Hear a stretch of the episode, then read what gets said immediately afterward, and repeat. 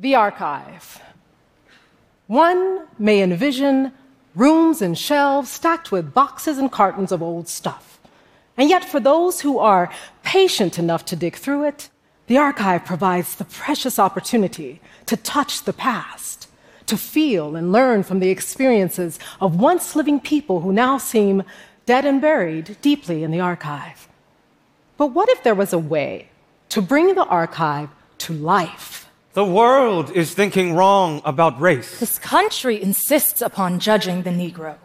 Because it does not know. What if one could make it breathe? By his lowest and most vicious representatives. Speak. An honest, straightforward exhibit. And even sing to us so that the archive becomes accessible to everyone. What would performing the archive look like?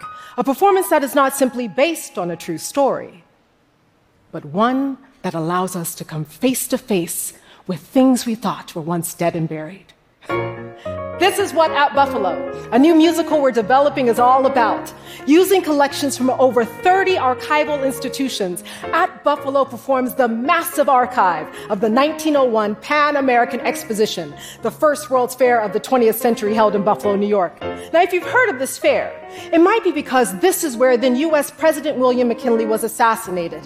For nearly 17 years, I've stayed inside the gates in the archive of this fair, not only because of that story, but because of a real life and death racial drama that played out on the fairgrounds.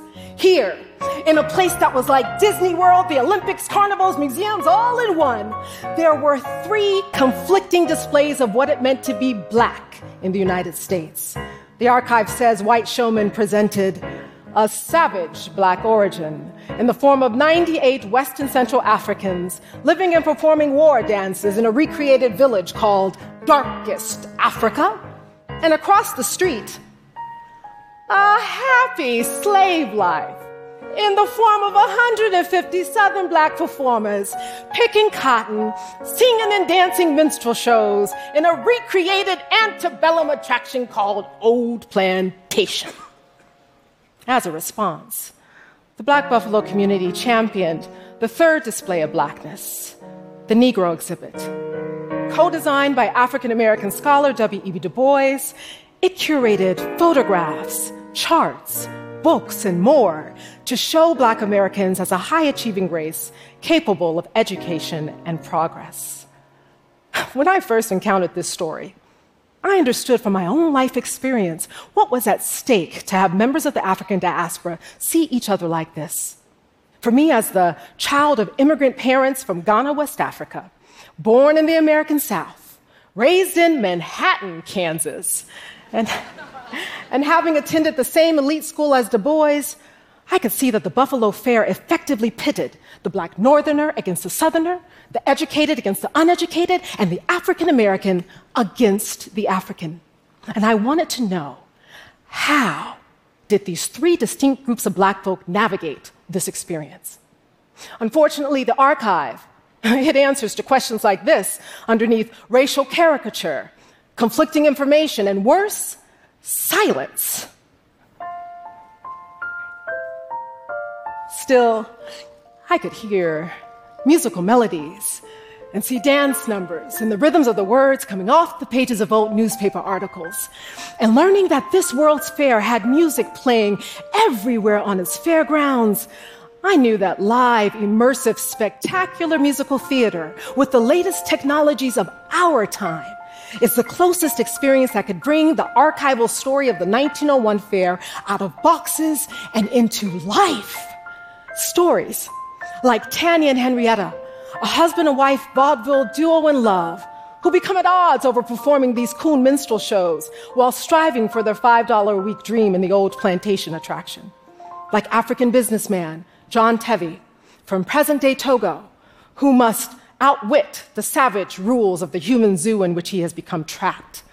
And stories like Mary Talbert, wealthy leader of the Black Buffalo elite who must come to terms with the racial realities of her hometown.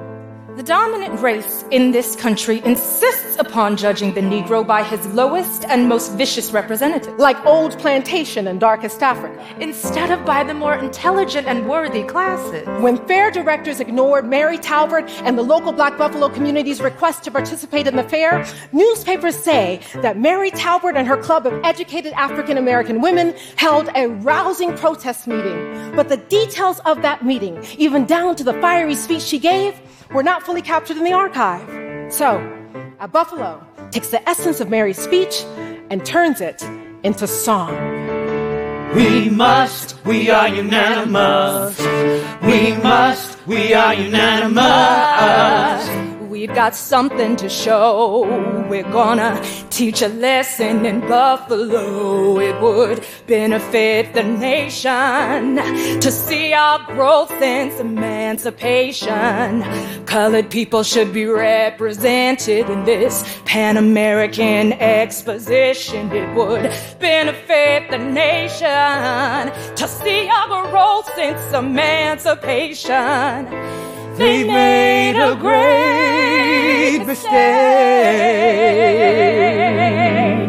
not to appoint someone from the race. We must, we are unanimous. We must, we are unanimous. We must, we are Mary Talbert successfully demands that the Negro exhibit come to the fair. And to have the Negro exhibit in Buffalo means that the musical must tell the story behind why Du Bois co created it and why Mary and the black elite felt it was urgently needed. The world is thinking wrong about race. They killed Sam Hose for who they thought he was. And more men like him every day, more Negro men like him taken apart. And after that, that red ray, we could never be the same. A red ray cut across my desk the very day Sam's hands were laid to rest. Can words alone withstand the laws unjust? Can words alone withstand the violence? Oh no.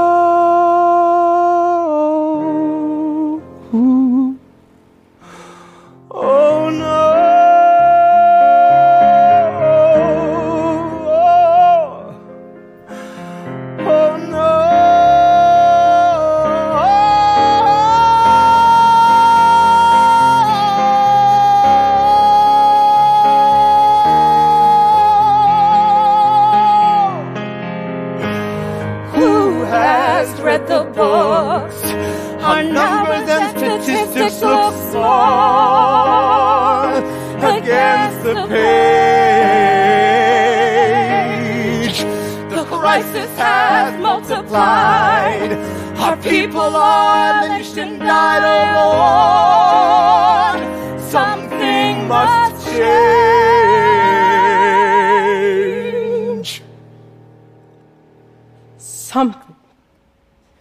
Must change. At Buffalo reveals how the United States today stands at similar crossroads as 1901 America. Just as the name of Sam Hose filled newspapers back then, today's media carries the names of Oscar Grant. Jacqueline Culp, Trayvon Martin. Sandra Bland, and too many others. The 1901 Fair's legacies persist in more ways than we can imagine. Mary Talbert and the National Association of Colored Women started movements against lynching and the myth of black criminality, just as black women today started Black Lives Matter. And some of the same people who fought for and created the Negro exhibit, including Du Bois, uh, came to Buffalo four years after the fair to start the Niagara movement, which set the groundwork for the creation of the NAACP. It's not just black folks who had a peculiar experience at the 1901 fair. An official handbook informed fairgoers. Please remember, Once you get inside the gate, you are a part of the show. Performing the archive in at Buffalo allows audiences to ask themselves Are we still inside the gates? And are we all still part of the show?